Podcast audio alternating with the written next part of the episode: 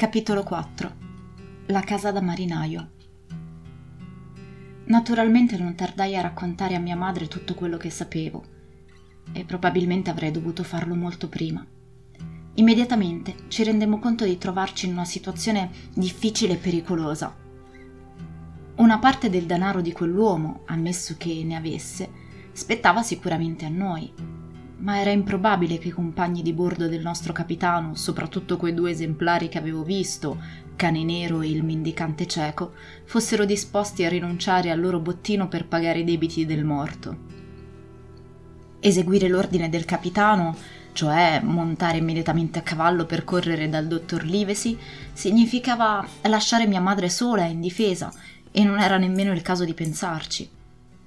In verità, sia a lei che a me pareva impossibile rimanere oltre in quella casa. I carboni che cadevano nella griglia in cucina, persino il ticchettio dell'orologio ci facevano trasalire.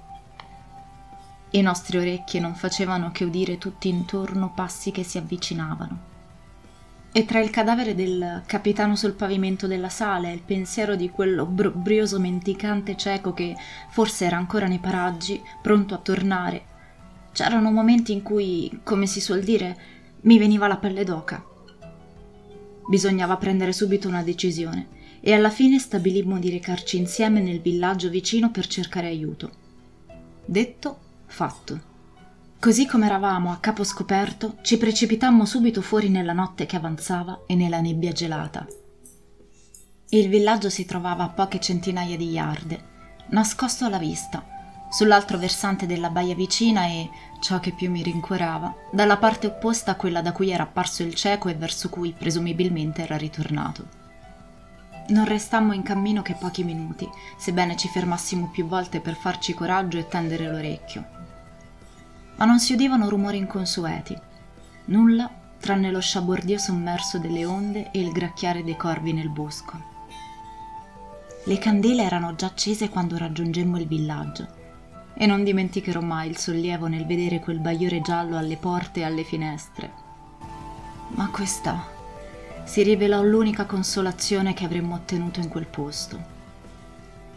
Infatti, e gli uomini avrebbero fatto bene a vergognarsene, non ci fu anima viva disposta a ritornare con noi all'ammiraglio Bembo. Più narravamo dei nostri affanni, più quelli, uomini, donne e bambini, restavano aggrappati alle loro case dove si sentivano protetti. Là il nome del capitano Flint, a me del tutto ignoto, era familiare a molti e destavano un poco terrore.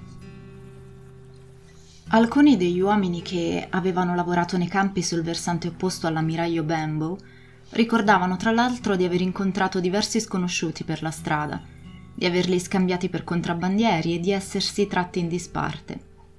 E almeno uno di loro aveva scorto un piccolo battello in quella che chiamavamo la tana di Kit. Quindi bastava che qualcuno fosse in relazione con il capitano per spaventarli a morte.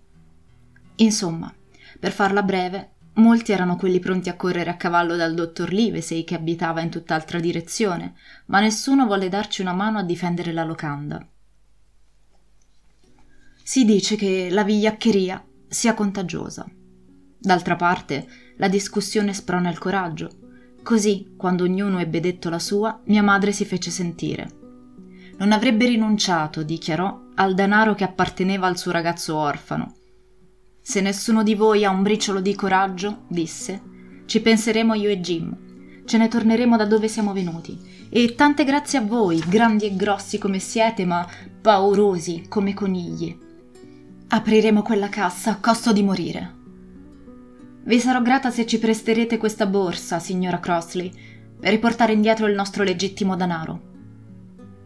Naturalmente dissi che sarei andato con mia madre, e naturalmente tutti biasimarono a gran voce la nostra temerarietà. Ma neanche allora ci fu qualcuno disposto a venire con noi.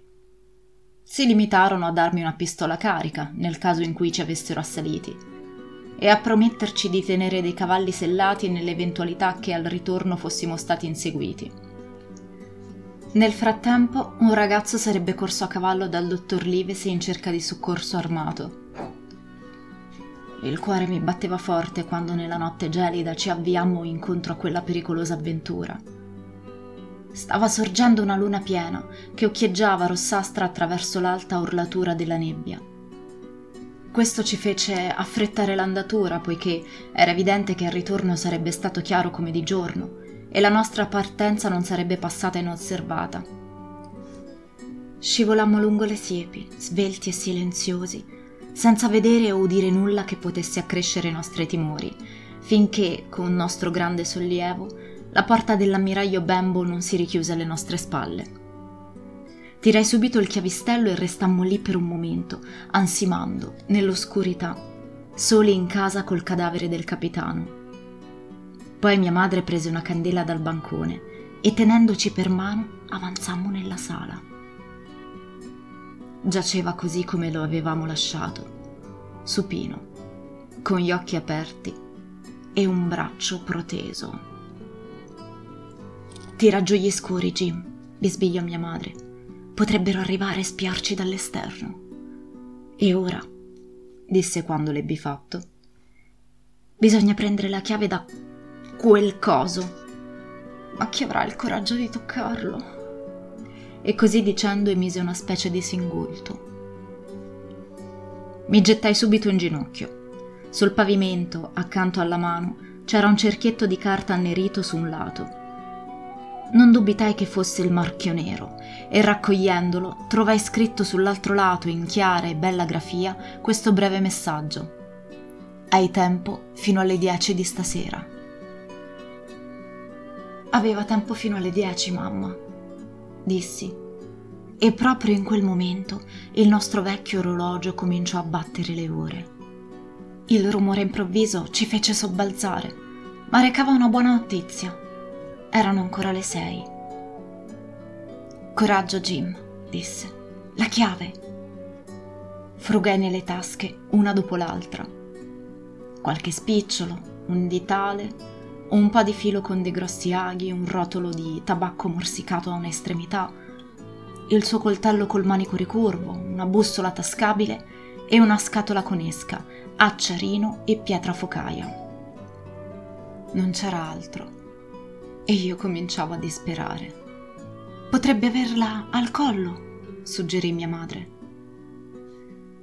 Vincendo una forte ripugnanza, gli strappai il colletto della camicia e lì difatti, appesa a un pezzo di spago incatramato che tagliai col suo stesso coltello, trovammo la chiave.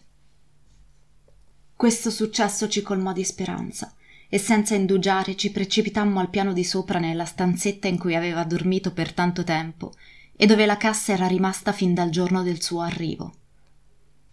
Vista dall'esterno pareva una comune cassa da marinaio, con l'iniziale B impressa a fuoco sul coperchio e gli spigoli ammaccati e consunti per l'usura e per il rozzo trattamento subito.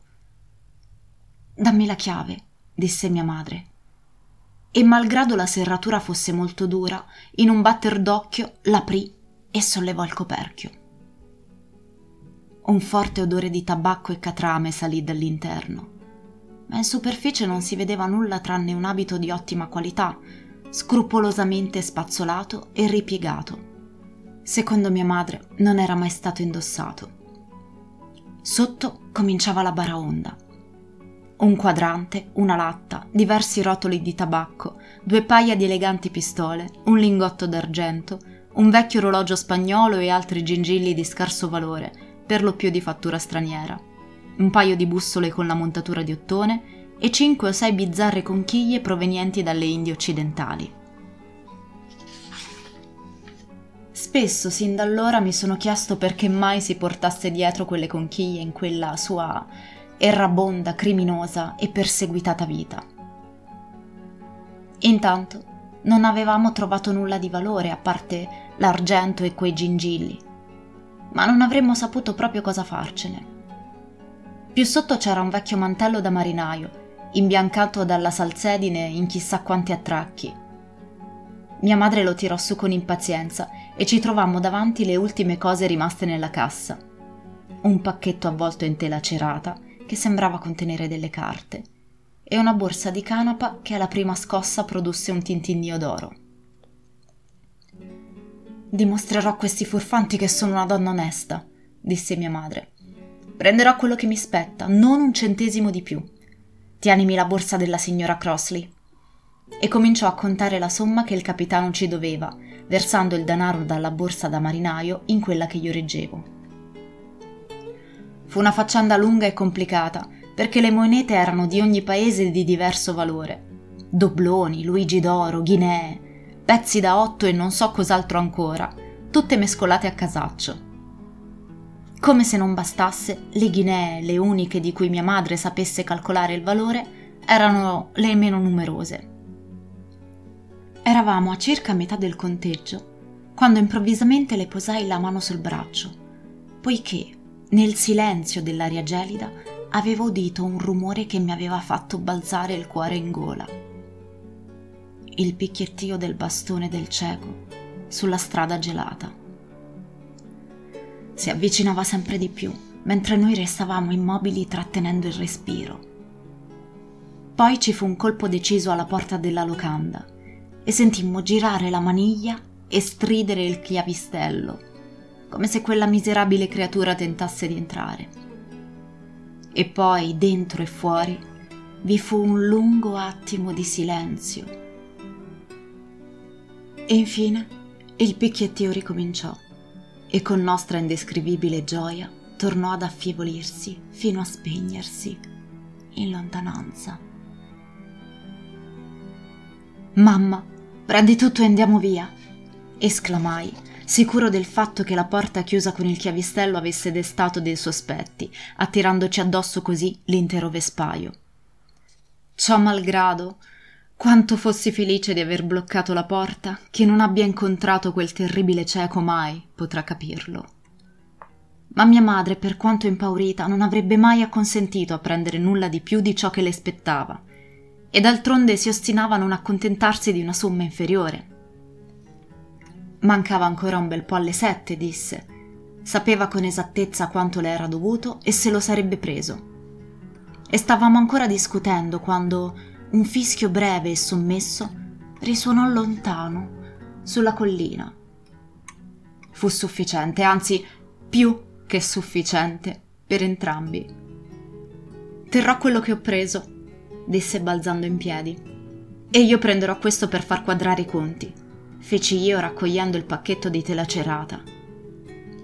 Un attimo dopo scendevamo di sotto a tentoni, lasciando la candela vicino alla cassa vuota. In un istante aprimmo la porta e ci demmo alla fuga. Non c'era un secondo da perdere. La nebbia si andava rapidamente diradando, la luna splendeva già luminosa sulle alture da tutte e due le parti, e solo in fondo alla valle, nei pressi della porta della taverna, pendeva intatto un velo sottile, quasi a nascondere i primi passi della nostra fuga. Assai prima che arrivassimo a metà strada dal villaggio, poco oltre le falde della collina, Entrammo nel chiarore della luna. E non era finita.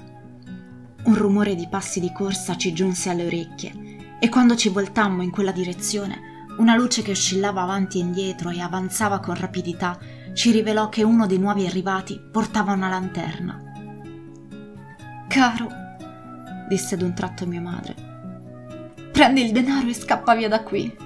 Io mi sento mancare. Pensai che fosse la fine per entrambi. Quanto maledissi la vigliaccheria dei nostri vicini e quanto biasimai la mia povera madre per la sua onestà e per la sua avidità, per la sua passata temerarietà e per la debolezza presente. Per fortuna ci trovammo proprio accanto al ponticello. Io l'aiutai, vacillante com'era, a raggiungere l'argine, dove diede un sospiro e si accasciò sulla mia spalla. Non saprei dire dove trovai le forze. E temo di averlo fatto in modo maldestro, ma riuscii a trascinarla fino all'argine, un po' sotto l'arco. Più in là non potei spingerla, perché il ponte era troppo basso e sarei riuscito a passare soltanto strisciando. Perciò dovemmo rimanere lì, mia madre quasi completamente in vista ed entrambi a portata di voce dalla locanda.